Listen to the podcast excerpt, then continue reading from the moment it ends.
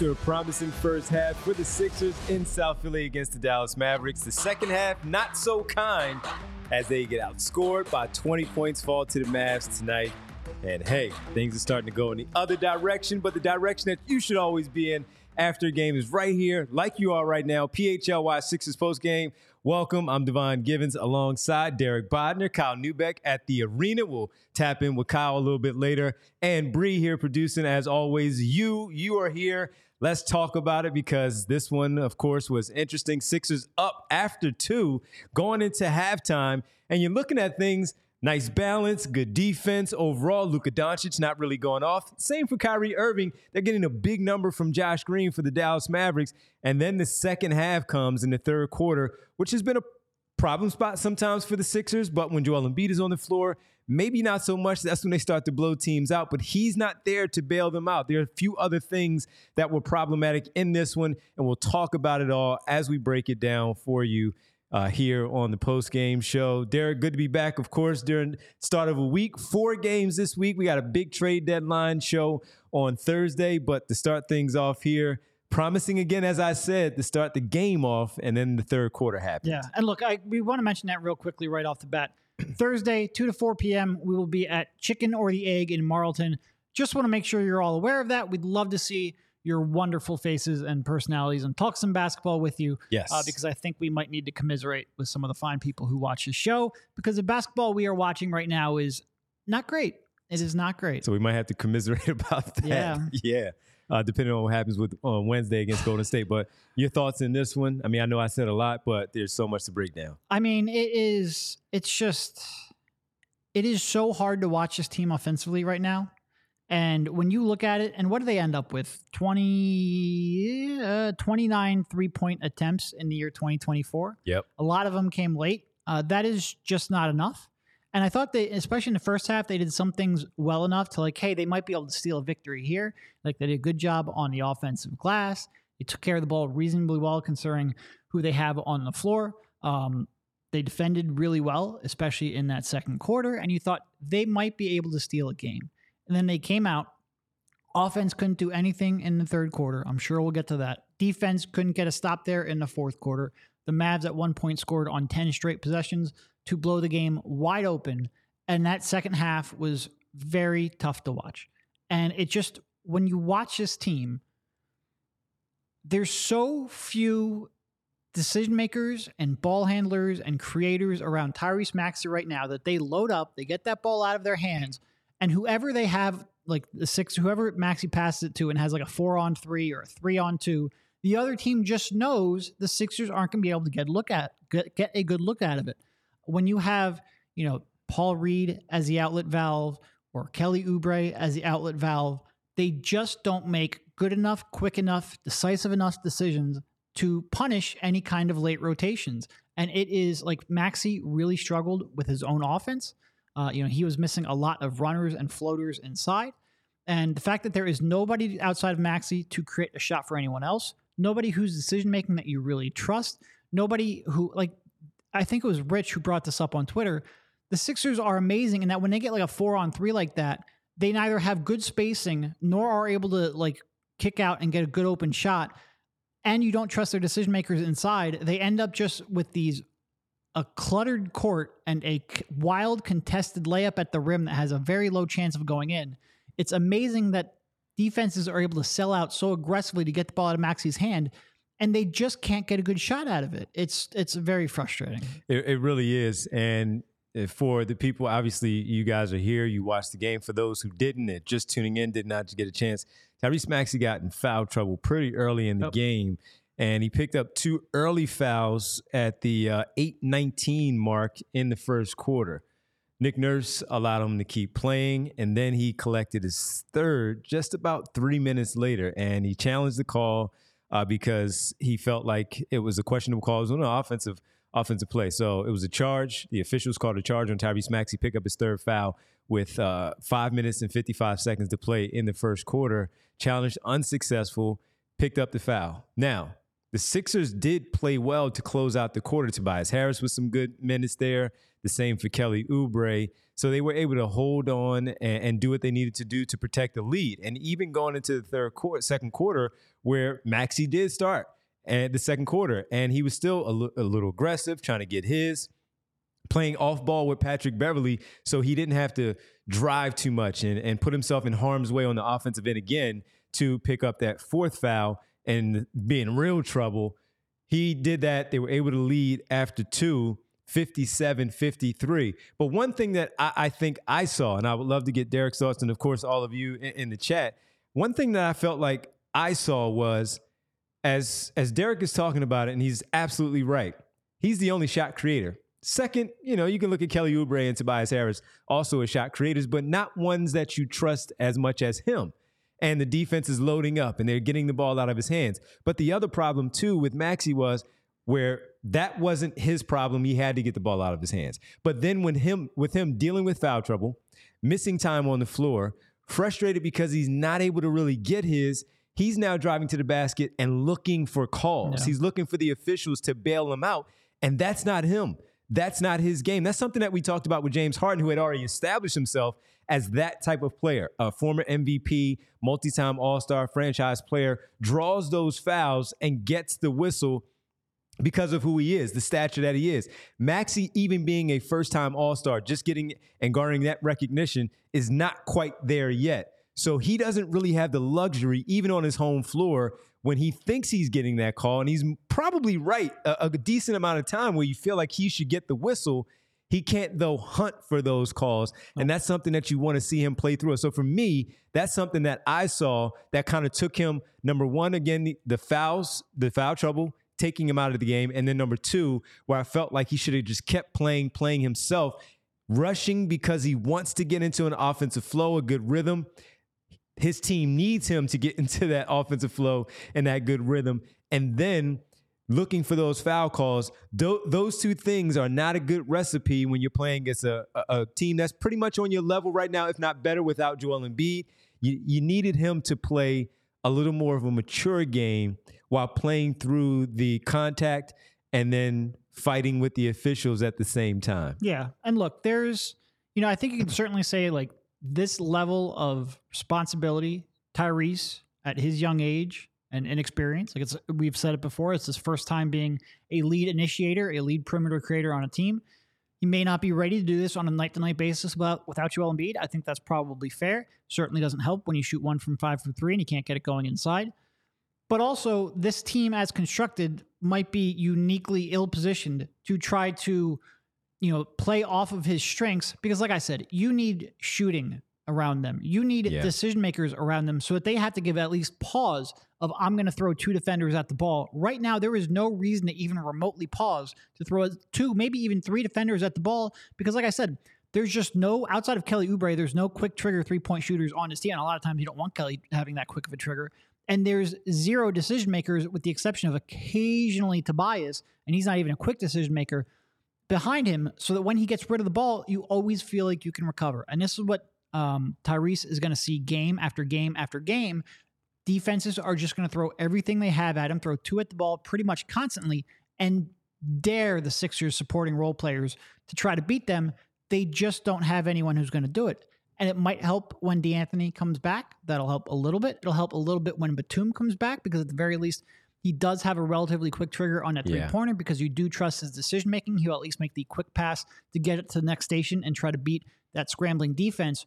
Right now, it's just Kelly Oubre putting the ball on deck, going to his left, and throwing up a prayer in traffic. And that's just not good enough when you have a, a three on two advantage almost every trip down. It's very, very tough to watch. And again, I think the Sixers did a lot of things in this game where you would say, like, I think the Sixers gave pretty good effort, at least up until maybe the middle of the fourth quarter when that run really went and the game got out of hand. I thought the effort was there. Like yep. they won the second chance points battle. They won getting out in transition and, they, and fast break points. They just, their offense is a slog right now, and it's going to be a slog. I don't know how to rectify that. Of course, we will talk about this in the, the days coming up. Uh, again, Thursday, we will have a live show at Chicken or the Egg. but man, it is it is tough. I don't know how we're going to get like let's say theoretically we've got 4 to 8 weeks of no Joel Embiid. Yeah. Unless a star just falls and becomes available over the next couple of days, it is going to be a tough watch. And I say that knowing that I'm I'm I like our jobs are talking to you. We want you to be invested in this team, but I can't lie to you. This is not going to be great basketball. This is not, especially if it's going to look like this, because uh, uh, again, for what we saw and what we saw Maxey trying to do, then having having the the questions of what needs to happen, trying to play through the contact, looking for the foul calls a, as well, and then having that defense shift to him the way that we talked about that you saw it on Saturday where he finished with 20 plus points and he had some things go his way, but for the most part, he did not because he was playing against that length of the Brooklyn Nets. They got to him. And once he got past or seemingly got past one defender or at least had him on his hip, next thing you know, he's going up against Nick, against Nick Claxton in that length that he has there right at the rim. And he's a very good shot blocker, doesn't really leave his feet unless he has to. And he, you saw that on Saturday in the loss to the Brooklyn Nets. And then here, once again, where the same thing happened, where a different type of version of Tyrese Maxey where he did have the foul trouble, but then when he's getting in there, he's trying to get that contact. He's trying to get that body, get to the free throw line, get something going, also get the and one, get the bucket where he gets the plus uh, and, and, gets to the free throw line. It just wasn't there for him. And if it's not going for him, and Tobias Harris is only able to do so much, Kelly Oubre, the same thing, where is it going to come from? And that's where Nick Nurse really has to settle in and figure out what's the best style of play. He's already down two starters, three starters, with Embiid out. He's not coming back for a while. But with Melton getting back on the practice floor, Batum eventually maybe getting back out there as well.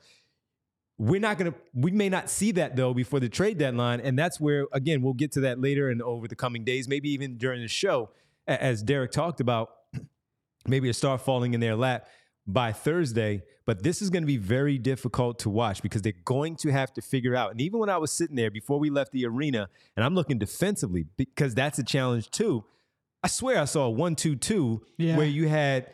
I don't yeah. remember who was at the top of the press, but it, not not the press, but the one-two-two of that zone uh, where Kelly. Let's just say Kelly Oubre, but Kelly Oubre is up at the top of the uh, of of the of the defense, and then you got the two back and I'm like, oh, this is going to be interesting. But they broke it, Dallas did very easily. And this was on a night, folks, where Luka Doncic, to me, seemed a little disinterested with how things were playing. Now, I'll give Jerry, uh, uh, uh, Springer, we give Jaden Springer a lot of credit for what he did in the second quarter, yep. specifically defensively against Luka Doncic. But even before that, he just looked I'm I'm out here. I'm I'm bored, kind of, because Jaden Springer wasn't there early on to slow him down, and he did finish with 19, eight boards and three assists. He only shot the ball 15 times, folks. Yeah, Luka was kind of on cruise control tonight.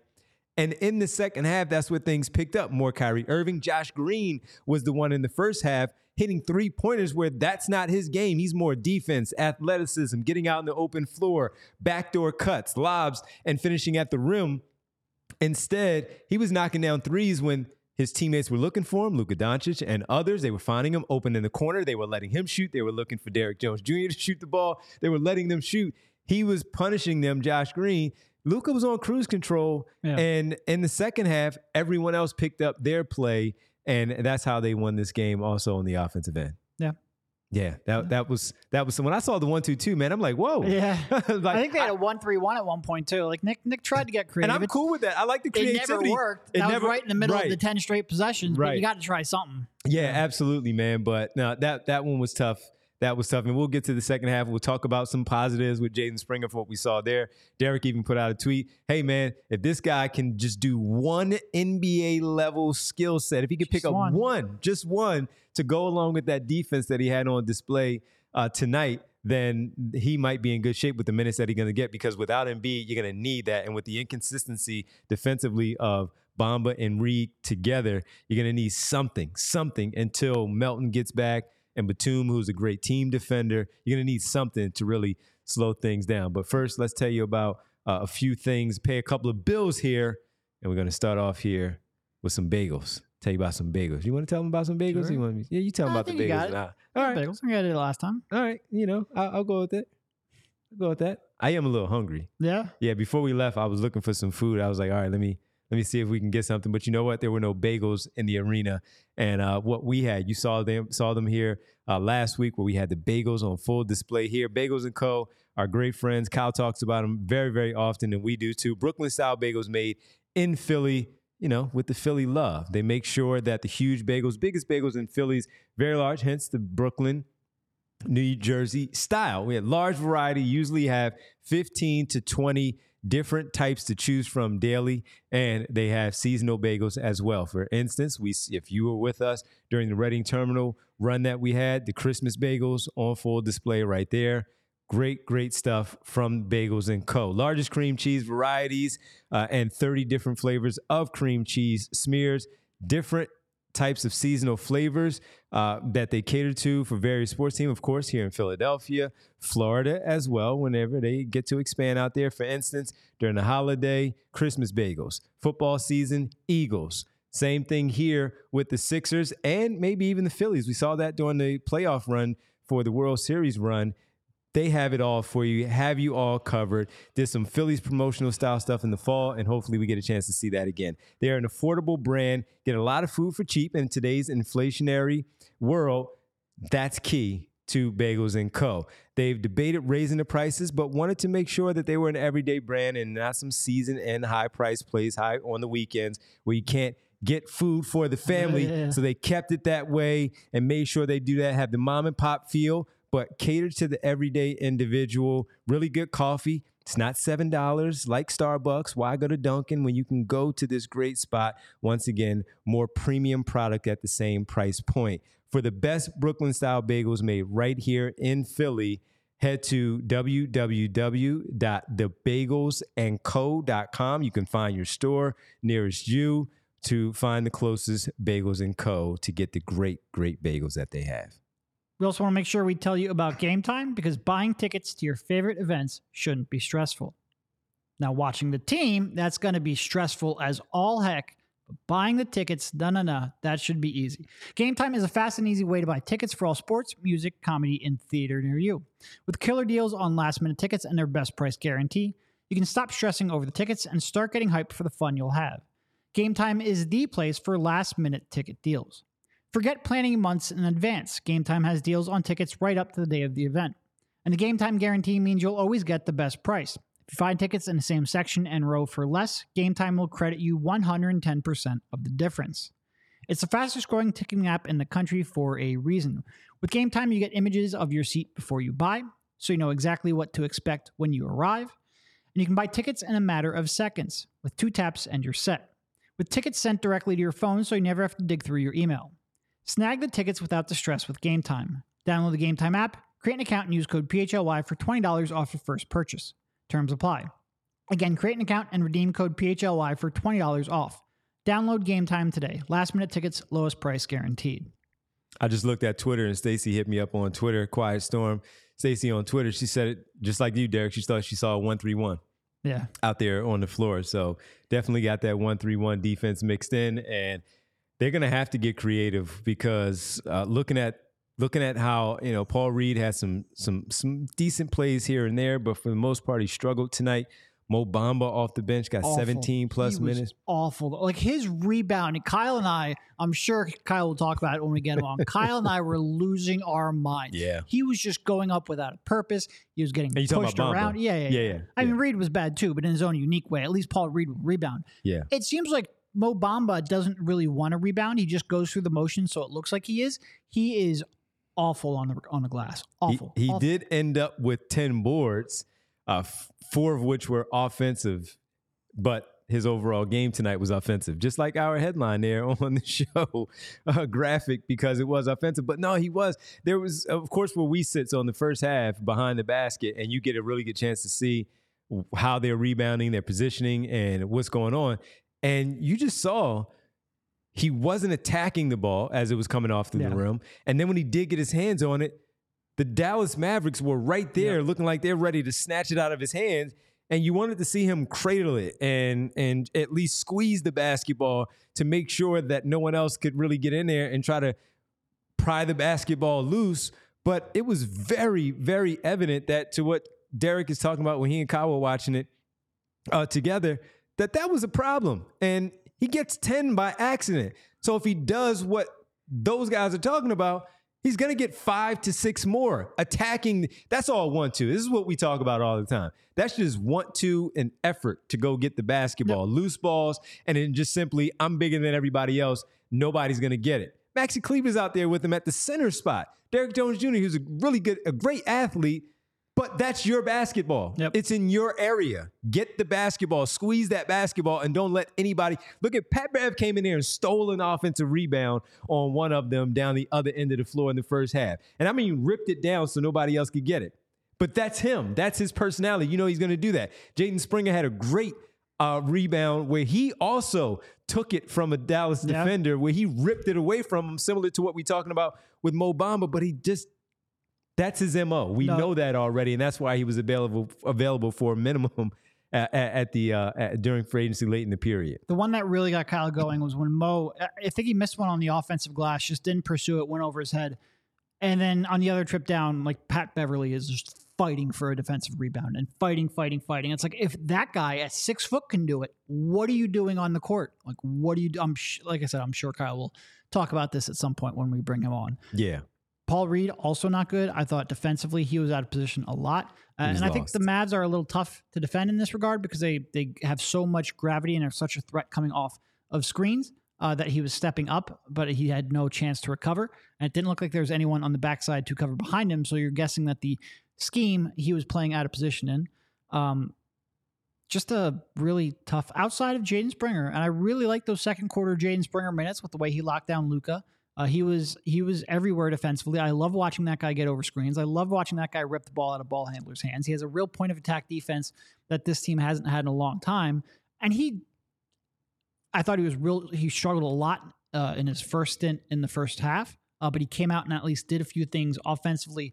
You just need for him to do one or two things so he can stay on the floor because he really is their best perimeter defender. He just needs to be playable offensively. Yeah, yeah, he does. And and again, is there? Let's, let's talk about the positive of what Jaden Springer did in, in his minutes out there on the floor. He played 21 minutes.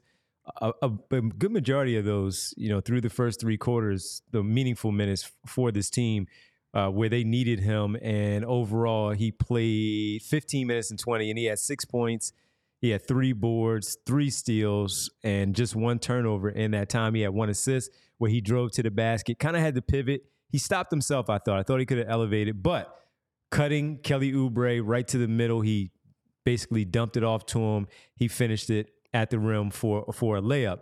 But overall, Jaden Springer was really good tonight. Uh, he was he was smart with the basketball. He didn't try to do too much. Where I thought sometimes he needed to do a little bit extra to get a, a shot off because I yeah. thought he had a few, but he he doubted himself and instead passed the basketball. But that's okay sometimes because you need it. But they were at the rim, so you want to see that high percentage shot right there, that floater, that uh, nice push shot that he has uh, occasionally. All you needed to do is get it to trickle on the rim, and the backboard and the rim is your friend, and you might get that to fall. Yep. So you would like to see him do that, but defensively is really where it was, and that led to a few baskets the other way. He stripped Luka one time, yep. Went the other way, got Kelly Oubre a dunk. He had another one on the very next possession, if yep. not the very next one, the second one, where he pulled up for a short jumper and made it. And that's what you want to see from him. And as you talked about, if he can't do it in the half court, Derek, if he can generate that from the other end, defense leading the offense, if it's not him finishing, but his teammates finishing at the rim, that is going to be a plus for them because they're going to have to create some easy shots in the open floor where you have maybe a numbers advantage and you have a situation where you can get that, you know, have the floor balance your way, where you have that man advantage. Maybe it's a flare out for a three, driving, filling lanes, getting to the basket and you never know when that defense can lead to a nice run for you where you can even get somebody like Tyrese Maxey or Tobias Harris going. His defense was really good leading to offense. And as much as Luka was disinterested, in my opinion, in the game, Springer also frustrated him enough where I saw him complain to the officials a few times where yeah. he felt like he should have got a call. And in that middle of that stretch that you were talking about, like there was the one where he he stripped Luka on that drive, and then another possession or two later, he came down, fought through a screen, contested a, a tough jumper on Luka, got the you know pretty much floorboard dove. I don't don't think he dove for it, but fought for a floorboard, then started pushing it up. And when he pushed it up, he tried like this spin move in transition and traffic, and just dribbled it off his foot and right back to the Mavs. Right. And that's really it. I, I not only do I need him to get a shot, and he needs to have a shot. Like all five players on the floor need to shoot, especially when you're, um, you know, a perimeter player. But he also just he needs to slow down a little bit offensively. Like he gets going at times, dribbles himself into into traffic, gets caught into no man's land, and then doesn't know how to get out of it. Just do a little less. If the three's not there, swing it around. If you're you know you take two drives and the defense collapse on you, kick it out. Like I think at times he tries to do a little bit too much offensively, which is bad because the skill level's still behind. So when you try to do a little too much, it tends to lead to bad results. He just needs a shot and better decision making, and I think he can have a role on a team because the defense is. I mean, I have no doubt that he's a very legitimate, very capable, very versatile uh, defender in this league, uh, and I think that versatility is key. Like he can defend someone like Luka because he's strong, um, because he has that physicality to get through screens and the length uh, and, and wingspan to defend guys bigger than him, and he has a foot speed to defend on the perimeter too. Like you can put him legitimately on a Kyrie or on a Luka. He can you know, credibly hold up against either of them. You just need him to be playable offensively. For most of the season, he has not been. Uh, but I thought he was better at times as the game wore on today. Oh, I mean, go back to the Jazz game. That last Yeah. game when they when, Yeah. he Clarkson in jail. Yes, he did. Absolutely. did. Yes, Yep. he did. Yeah, and he he was really good. He was really good there. So that's that's that's something that we saw tonight. Uh, a positive that we could take away from it. It just has to get that offensive game going. And you know what's funny, man? Because when they played that Hawks game, what was that? The second to last game of last season, going into the playoffs, Mhm. where he played a lot and he he helped lead the team. Danuel House. They they won that game, and he had what almost 30 points in that game uh, Jaden Springer did and offensively though to your point of not rushing and playing under control he did that against starters in Yeah. that game Yep. against the Atlanta Hawks and, th- and so that's where the question for me comes in how does he go from that and, and look that was a meaningless game in a sense for the Sixers because the playoffs were already wrapped up he was getting 30 plus minutes but the Hawks were playing starters so it wasn't like they weren't giving effort on that other end. They were still fighting for a situation in terms of the play in to where we're still questioning certain things here now, in the here and now, of what he's doing offensively on the floor and why is he speeding himself up? Why is he not playing at a, at a, at a different pace when we've seen it before? And this is this is something that we're going to see him. We're going to see him in the rotation, and maybe there's something that that they can get out of him, squeeze a little bit more of that juice out of him uh, for the time being. But as Ash says here in, in the chat, this team is built to play around Joel Embiid. So when he isn't there, it isn't a house of cards there. Oh, Uh, very much. Yep. very much so. And that's where the question will come in with Nick Nurse. How do they change the style of play? What does need to happen, especially offensively, for them? I was talking to uh, someone earlier, and we were talking about that very thing of back when Simmons uh, had to take over in the 2018 season, I Mhm. believe it was. The they- Belinelli, the Belinelli, Ilyasova, yep. JJ Redick was already already here. And so you're talking about a lot of three point shooting around Ben Simmons. So is that the idea here going forward? The problem is you don't have those type of three No, point don't. shooters. That's where maybe you have to go into the trade deadline. But if you're going to do that, you have to make sure that while you're doing that, that's also going to blend in and mix with what Joel Embiid does when he comes back. So shooting is shooting around Embiid. So yes, that should work. But we'll get into all the trade deadline stuff. This is where they're gonna Nick Nurse is gonna have to really earn his money for the time being and try to figure out how to get the very best out of this team with Tyrese Maxey as the lead guy, Tobias Harris, and then everybody else. Yeah. And look, I don't. I hate almost saying this because I don't want to make too much out of like Batum and Melton because they are just role players.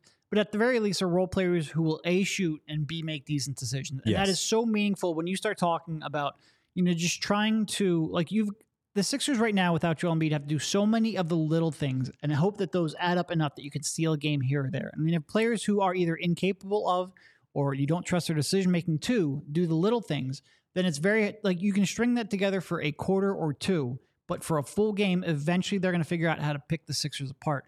And it's just uh, like I said, watching that third quarter where they just had no chance of beating that four on three or no chance of really stopping them. I just don't know what the team right now can rely on if Maxey's not on a 51 point heater. Uh, and this was a night where he very much was not.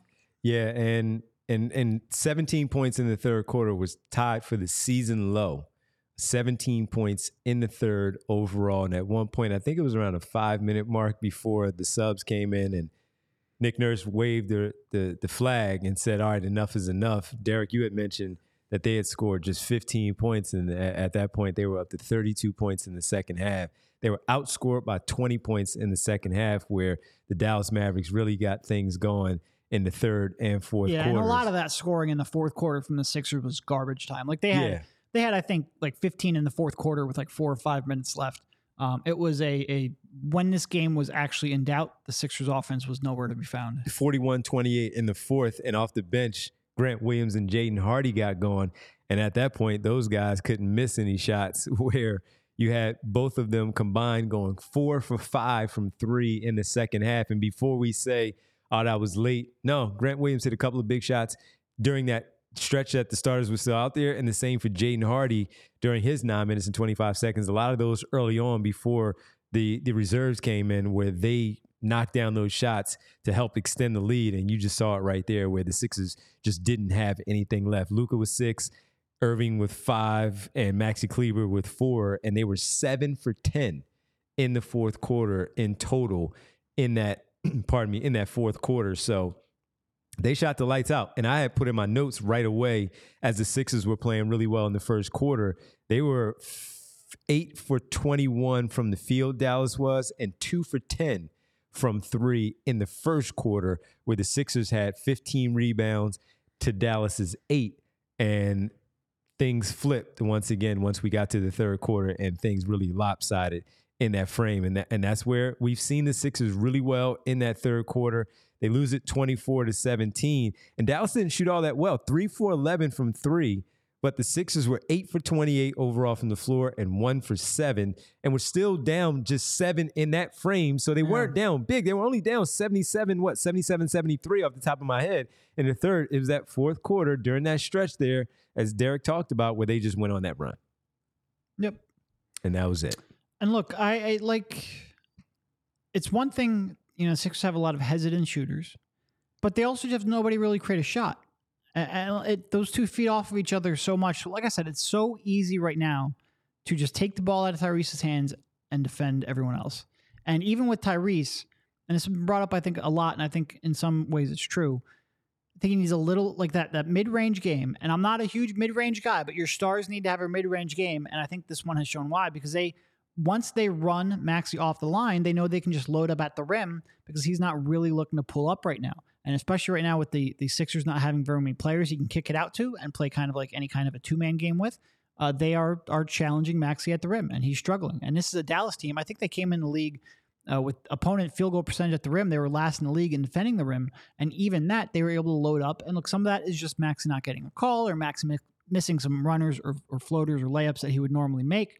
But I think it's right now. There's just not a real like Maxey needs some kind of help, and it's like I said earlier. I think it might be a year or two early in Maxey's time frame to ask him to carry an entire offense for two months at a time. But it's also maybe the exact wrong team to try to do that with. They're just not built to play this kind of basketball. And quickly, just to tell you about Maxey's night tonight 32 minutes and 51 seconds. He was six for 16 from the floor, one for five from three. And he got to the free throw line three times, knocking down two of those, finished 15 points, seven assists, those four personal fouls. He had three turnovers. And we know we've talked about it plenty here where Maxey does not turn the basketball over. But for the second consecutive game, seeing the blitz, seeing that length come at him, and having to get a, get rid of the basketball quickly, he's going to have some nights where he has these three turnovers and, and things like that. So, 19 points for Oubre to lead the team in scoring, 17 for Tobias Harris, But- 10 off the bench for Marcus Morris. 19 points on 17 shots with zero assists. You need more out of your second option. And people are going to be like, oh, well, he's a minimum contract. Okay, that's fine. That's fair. But right now, he's probably your second most important player on the team. You just need him to not have complete tunnel vision and maybe, maybe just make one connective pass or one kick out pass No. to the corner so No. that then they're not loading up to meet you at the rim either. No. Um, you just need, No. you need more. No, you're talking about Kelly Oubre. No, I know he that. sees the he sees the the green light is there now, folks. Joel is not there. The green light is his, and that thing is You know how at night when you leave and sometimes the light is stuck and you're like, oh, this shit, you just Yeah. look and you look in your rear, like, ah, that light's been green for a long time. That's Kelly Oubre. That thing is stuck on green. And when that ball swings to him, especially in the corner, boy, you're not getting that ball back. So you better forget it. And he was squeezing those shots off tonight. Yeah. And he made sure he fired those shots off again. 19 points on 17 shots. He did not see a shot tonight that he did not like. But if you are going to steal a couple of games here, and in order to keep like a top six seed, they're going to need to steal games. They just need him to be better, Yeah. Especially look, especially on a night when Maxey doesn't have it. and look, we know it's a little doom and gloom right now. I'm seeing the comment, se- comment season is over. It's, uh, you know, same thing all over again with this team. This team is cursed, so on and so forth. But look, we still want you to go to, well, the Sixers definitely want you to go to the arena, and we want you there as well because on the 23rd of this month, it's a Friday night, second night of a back to back. On Thursday, they play the New York Knicks at home. And then on Friday, they uh, host the Cleveland Cavaliers, who, by the way, are also surging in the standings right now. Both teams, New York and Cleveland, playing some really good basketball right now. But that being said, there's going to be a trade, maybe. Who knows? I don't know what Daryl Morey is going to do. But if he does, maybe the new look Sixers will be on the floor. So we want to see you in the building because we're going to be there for our second official PHLY takeover. Philadelphia hosting Cleveland. We'll be at the game with you. So make sure you please check it out. Uh, you can check it out on Twitter, of course, if you follow PHLY Sports, PHLY Sixers on Twitter. We made sure we retweeted it out. We would like to see you there. There's a handful of tickets for you to get. Come on out, watch the game with us. We'll have a lot to talk about, just like Derek said on Thursday for our trade deadline show. A lot of lot to commiserate about and discuss about this basketball team. I'm sure there'll be a lot to talk about. And why not do that in game with us where we can chat it up and throw some things, bounce some things off of each other. And we'll even talk about it on the, on our post game show once the game is over. Hopefully, we're talking about a win. Hopefully, we're talking about a better product on the floor. But we would like to see you once again for the takeover. PHLY Sixers crew, myself, Derek, Kyle, Bree will be there on the 23rd February at the arena, Philadelphia and Cleveland. Yeah, and it was really we had one of these earlier. It was really cool to get to meet people, chat, talk about some Sixers, talk about all kind all I mean all not that there's any good news in Philly sports, but like theoretically some good news in Philly sports if that does hap- happen somehow. um, and and the, the tickets where these are, there's a bar up in that section, so we can have a, a beverage or two. It will be a great time. I'm looking forward to it, and I will probably spend way too much time chatting with people and not enough time watching the game, which will make that post game show We can figure it out. real interesting. But you know, we'll, we'll figure it out. it. We'll figure it out. We'll figure it out. We uh, always the, do. The people at the, at the game will be more important than the game anyway. Well, see, that's why you take the notes from what they're saying and Yeah. come back and say, rel- Money Mars said this. Yeah, Jay of the Jungle yes. said this. So let's elaborate a little bit on what they had to say. And that's what we'll talk about on February 23rd, Friday night. PHLY, our second official takeover at the arena. All right. Uh, looking at looking at this team here and and and what we got from them tonight. A lot of struggles, a lot of up and down w- with this team. I, I was looking at them, and Wednesday they're going to host the Golden State Warriors, folks. They have a three game homestand here, and then um, they have Golden State and then Atlanta on Friday. So a three game homestand, fourth game at the arena, uh, pardon me, on the road where they have four games this week. We'll be here with you for post game for all four games. But I wa- I was looking at them, and, and guys, gals, Sixer fans out there, Derek, I was looking at them saying, I wonder how many of these are, are, are actually playing in their second to last game in a Sixer uniform because of Thursday's trade deadline. Not to get too much into that because we'll have a lot to talk about on Wednesday after the game and certainly on the trade deadline. But I, I was looking at them and more of this is what I ask you. We'll get to Kyle when he jumps in from the arena after he finishes all his post game work. How Although much to be of, honest, if he doesn't get on here in the next ten minutes, I'm not sticking around. Yeah, and Kyle. he won't We don't mind. need to do an hour twenty show just to talk. No, to no, Kyle. no. Not on this. No, we're not getting much yeah. many updates on injuries here tonight. yeah, yeah. unless we want to hear him rant about Mo Bamba. But how much of what you looked at, what you looked at tonight, made you think about again? They need to do something or not need to do something for this to be sustainable. And of course, we don't know the we don't know the diagnosis and what's going to come out of Embiid surgery. Well, whenever he has a. Uh, has he's it. having a procedure on an injury. Correct. And we don't know yet. They'll Why can't we just say more. he's having surgery on his tournament? I don't understand. I it. know. I don't get I it. know. He's But- clear anyway. I know. But how much of that watching this team and not knowing when he comes back has you leaning one way or the other of what maybe not to get into names, but just more of, hey, they need to do something or not do What other procedure would there even be on a knee? I don't. something. He's still on the procedure. I don't fucking get it. I, I know. don't get it. I know. But how much? How much? And then we'll get to Kyle.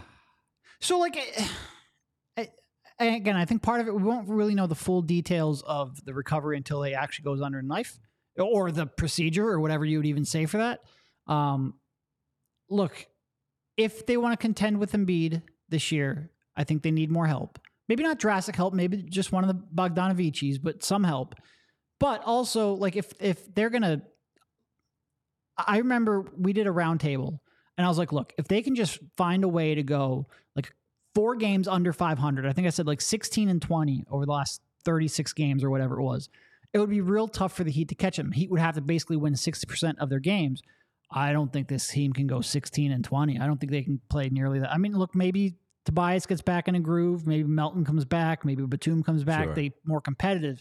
I'm struggling to see 15 or 16 wins out of this group. They might need some play. Maybe that just means, like I said, a Bogdanovic and a Drummond and a Tyus Jones. Maybe you can get them for cheap enough that you don't have to spend all of your assets. You can still be flexible in the summer. Yada yada yada. But yeah, I think I think they need something. I just don't like the aggressive moves. First of all, I don't think there's very many out there outside of Dejounte Murray. I don't think there's really a name out there per se. Um, Is our guy DeMar DeRozan available? yeah, yeah. We we we lean more in his way than the LaVine way. Well, early. but that's mostly because the other guy was so toxic with his contract and his injury situation.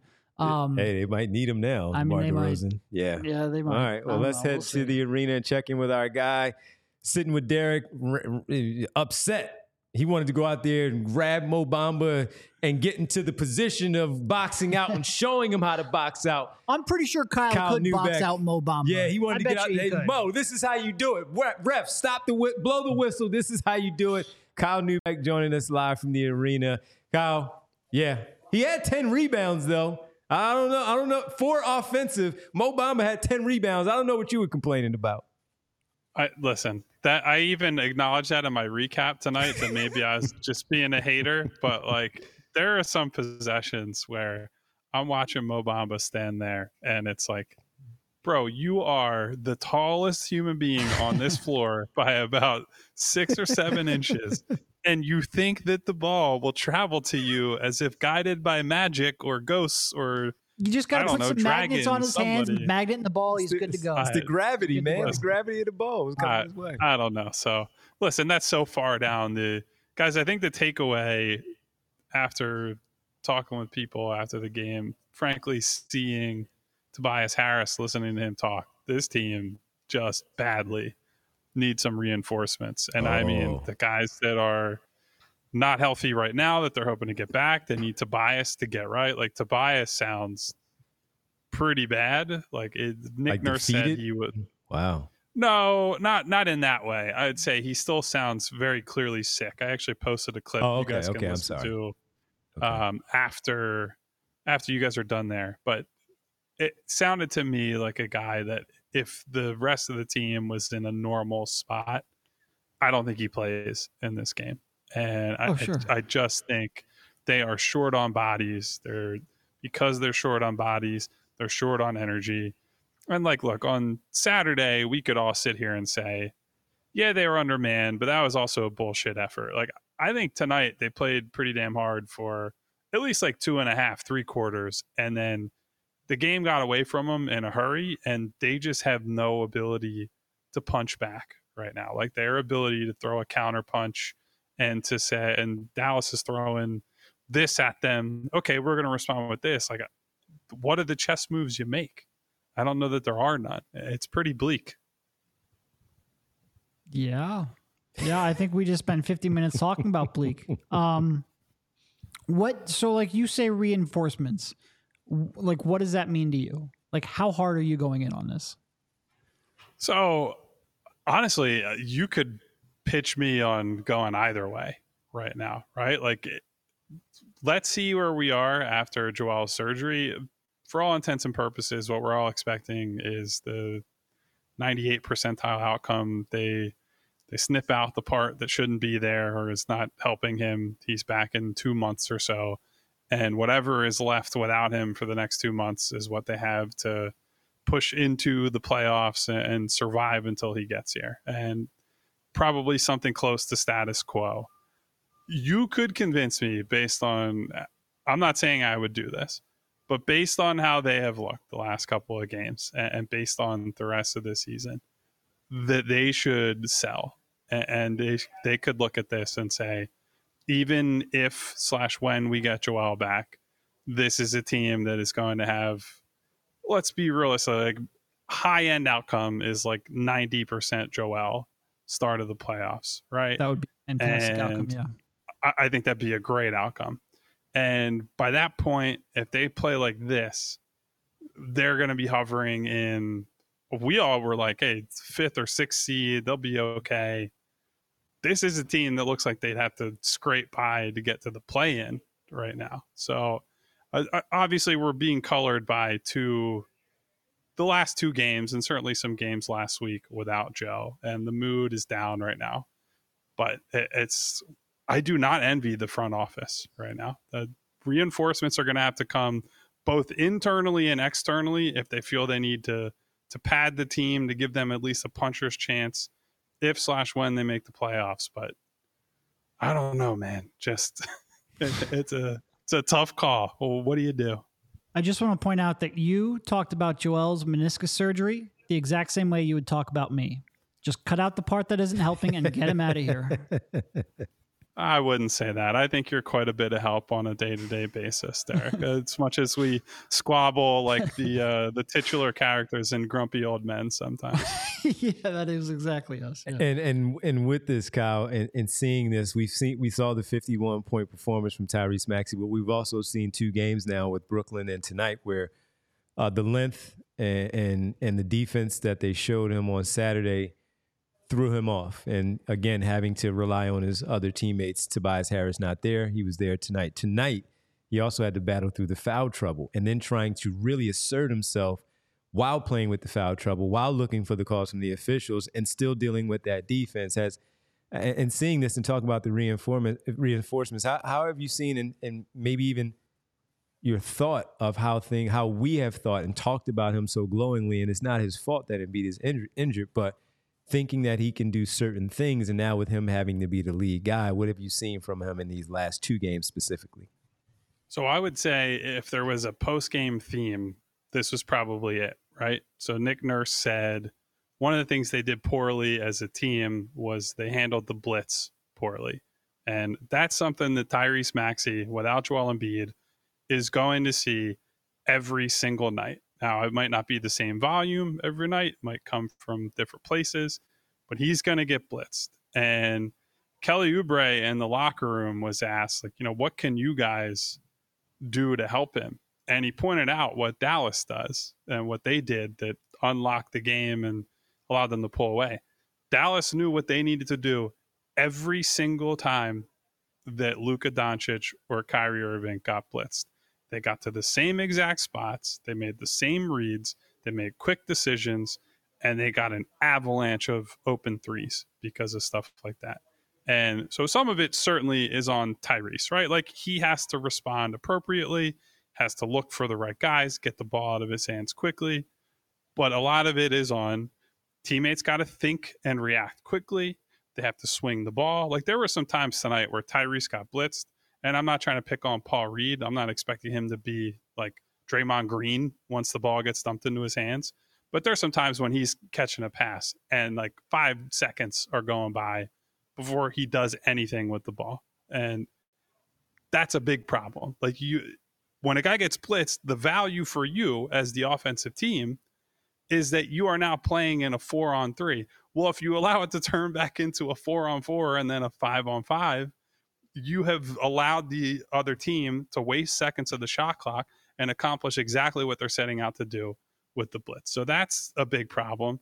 I also, the other point with Tyrese, he admitted after the game, he said, you know, I, I thought I spent too much of the the second half trying to play for foul calls rather than just looking to score and Just like being we talked aggressive. about. Yep. And I think you could see that in real time, right? Like easier for me to see because uh, they were scoring or not scoring. They were shooting at the basket, not doing a lot of scoring.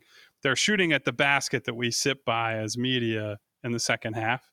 And you could see Tyrese throwing his arms up over and over again on plays that, like, they're well contested, well defended plays where he's just throwing the ball up at the rim and, and they're bouncing off harmlessly. So I completely agree with that assessment. I thought that was pretty clear watching the game. So look, it, this is a big adjustment for him. This is you are going, as we've said a hundred times, you're going to be the number one guy on the scouting report every single night, and teams are going to place the appropriate amount of responsibility on you as a result. So it's there are a lot of problems for him to solve, and they got to do it as a group. I'm glad he admitted to that. We talked about that really early, and I'm, I'm glad he that that's the maturity that we talk about. So now that he sees that, he's going to look at the film and hopefully he makes the necessary adjustments to, to to not do that because he was flailing too many times. To your point, lifting his arms, but even on those shots, he was fading away Yeah. a, a lot of those, and you're not going to get that call, all star or not. Yeah, Yeah. like the when Tyrese is at his best as a driver, he's hitting first. It's the same with any player, right? Like you see with Luka, they're much different stylistically, but the reason Luka is so dangerous despite his athletic limitations is that he always hits first. That shoulder is going into your chest and then he's hitting you with the step through. Then he's hitting the euro. Then he's dragging one foot and going real slow when he's picking up a foul. Like you have to be the attacker, the aggressor, as the guy with the ball in your hands. And uh, I, to your point, Devon, I, I'm very glad that he came out and said that himself because it's what I thought during the game, and being able to be honest with yourself like that is really important. Yep. Well, you mentioned reinforcements. We spoke a little bit early about the ones that could possibly come Thursday. What about the ones who are sitting in street clothes right now? It's, I, I wish we had better, more concrete updates. I know Sunday, uh, Batum was a limited participant. I know Melton got work in. I don't know that I can't remember if it was characterized as full participant, but was at practice once again on Sunday. So certainly he's. I hate to use this word after the James Harden saga. He is ramping up. There it We- is. We busted out the ramp once again. He's. I don't know if it's a. Uh, We needed the bell for small that. ramp, big ramp, whatever it is. I was going to say, if you want to talk about recurring bits on the show, Yeah, we we need have to a get a, a ramp and a. I can't skateboard worth a shit, but maybe we get involved with that somehow. But uh, yeah, I mean, those are the two big ones. Obviously, Cove is a more of a Yeah. longer term, where that was when they told us that was three to four weeks, although it's probably been a couple at this point. Uh, so yeah, those those are non-update updates. If you're asking me, I, I keep saying uh, that I think and I hope that Melton will be back. Batum has constantly been framed as more of a you know precaution thing, but only so many precautionary days you can take Yeah. before it's uh, a real issue. We did see Joel on the, on the bench with his green on green plaid. You saw him on the bench. It's too much plaid in that in that that Too much green, too. too much frankly. green and you can't have the, this. Yeah, it was too much. It was the same. Yeah, Then again, who am I to talk? You know. I'll talk. I feel like I fashioned a little bit. Yeah, it was too much. I don't know what was going on there. I, I'm not gonna I'm not gonna fashion police Joel. I, I will say one other thing that they probably need to figure out. I know we all say, "Oh, Tobias a good locker room guy," and they have good leaders on this team, but it's hard to replace the leadership of the alpha dog top guy. So that they are Yeah. going to have to figure out. He can, if, when he speaks, he commands respect, even if he doesn't speak a lot. It's been good to hear from what we've been told he's been in pretty constant contact with everybody nick nurse the players. So it, it's been good to see him still involved in some way but obviously like i said to open i, I think the, the key here is that they just need they need help. They need to get right. That i every team says this around this time of year they badly need the all-star break. They got to eke out some wins here by any means necessary. Get that week off, get some guys right, and then attack that final stretch and hopefully get Joe back eventually. quite a few games in between that time, and of course we'll be talking about them as well. Each Make sure every you you read Kyle at allphly.com. Check out the recap. We'll be off tomorrow as a team together because we'll be back on Wednesday post game following Sixers hosting the Golden State Warriors, and hopefully we get a better 48 uh, from the Sixers in that game. Even if we don't, I'll be excited to watch Steph Curry in person. One of the the best shows in the NBA when he comes to town. So I'll be excited for that. Never gets old to watch the greatness. Never gets old. Kyle, appreciate it, man. We'll talk to you on Wednesday. See you, it. fellas. Kyle Neubeck again live from the arena, allphly.com to check out the recap. Uh, before we go, yeah, just watching greatness in person. We've seen Steph Curry for a, a lot of years coming through here, especially during their their dominance in, uh, uh, in the league. Remember when they used to bring out the rope around the? I mean, they do it now, but they really had to bring out that yellow rope to block off the court because so many people would show up early for the early entry of the, the season ticket holders and and the others, and they would get in there, man. So many people wanted to be on the Oh, floor no. to watch that Look, pregame. Every home game, I go there, you know, for the pregame presser, leave at halftime, come over here, do the show. Most of the time, quite frankly, I'm a little bitter. I wouldn't mind staying there watching the whole game. Absolutely. I love the job that we have. I would just like to watch the whole game in the arena. That being said, when Steph comes in, the star attraction is his pregame routine. Yes. It is insane the skill level that guy has. Obviously, not breaking any news. And most of the time, when you see, see when you see guys do shit in pregame warm ups, you go, ah, whatever. They're all talented. No, this dude's on another level. It is a show unto itself. I am looking forward to that.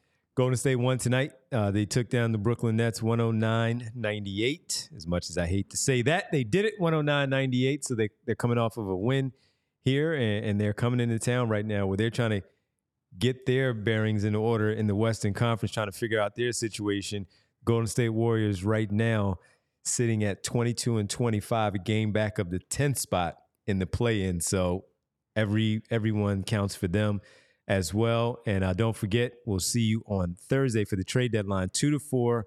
Rich will be with Kyle Neubeck, Derek Bodner, me. You get to see Bree. We always talk about Bree, but you, you know never see her face. Bree is going to be there, so you get a chance to meet Bree. We'll be at the Chicken or the Egg on Thursday. And again, that's two to four in Marlton, New Jersey, right? Marlton. yep. Marlton, New Jersey, the chicken or the egg. Come on out, hang out with us. This is real time stuff, folks. So you guys like to talk about the deadline. You're in Jersey, you have some time off from work, and you want to talk about the trade deadline. Get it live, real time. Thursday, two to four, the chicken or the egg in Marlton, New Jersey.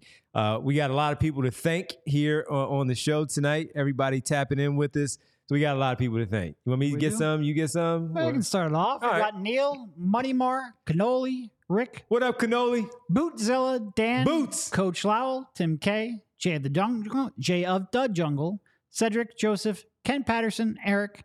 Did we not get Al? Is was two I didn't see Al. today? I didn't see Al at all. I didn't either. see Al. Well, whatever you're doing, Al. What up, Al? what up, Al? Missed you. I missed Yeah, you, buddy. Definitely. Yeah. You always get a what up, Al, even though you're not in there. See Barb in there as well. Wish you could be there also, Barb. We wish we could get a chance to see you and, and see you in person there on Thursday. But if not, we'll, we'll catch up some other time. A lot of folks in Al's there. like, man, that game was too big. Even I can't do this. Even Al couldn't do it. Even Al couldn't jump I feel like a week ago we were talking about Joel's 70 points and, and a second straight MVP, and now Al can't even join the chat. Like, what's going on here? They they were 29 and 13 at one point. Yeah. And it was like, oh, okay. You know, they're right there with Milwaukee. But yeah, we thank everybody. We appreciate Profit One checking in. Front running fan base jumped in. I like that. Um, jumped in in there and in the in the comments and uh, of so so many people, Neo, Joe Sox, everybody that jumped in. We appreciate everybody. Ash uh, jumping in with us. Martian Lynch, 33. Huh? Yeah. I got it. You good? I got it. Proud I got it there. We appreciate everybody tapping in. Again, remember, we are off on Tuesday. We're off tomorrow, so we will not be with you. So we hope everybody has a great Tuesday. We'll be back for the post game show on Wednesday. Who knows? Maybe they do something before Thursday, and maybe we'll have something to talk about in terms of new personnel, the reinforcements that Kyle talked about uh, on the show on Thursday. Make sure you like and subscribe. We appreciate if you do. And when you subscribe, of course, you'll get the alert of when the show will appear. and we hope that you do so. And when you do so, you also you got to hit that bell. Somebody stole our bell, y'all. In the How do you steal a bell? Or they what kind of a it- human being do you have to be to steal a bell? They moved it. Come whatever on, they you did, know that's a prop for our show. they took our prop. we they need we need to prop. put some security cameras in here. We need to figure this out. I don't like it. We need to get to the bottom of this. But in the meantime, Do you think like we're gonna hear like a ding on like a Phillies show? you know we are. yeah. You know we are. We're gonna hear we're gonna hear something, and we don't like it. James, we appreciate you. So in the meantime, ding, hit the bell, like and subscribe. We appreciate you as always. Everybody have a good night for Derek, Kyle, Bree. I'm Devon. We'll talk to you on Wednesday after Sixers Warriors. Maybe we'll talk about a W. Good night. All silly like the mayor.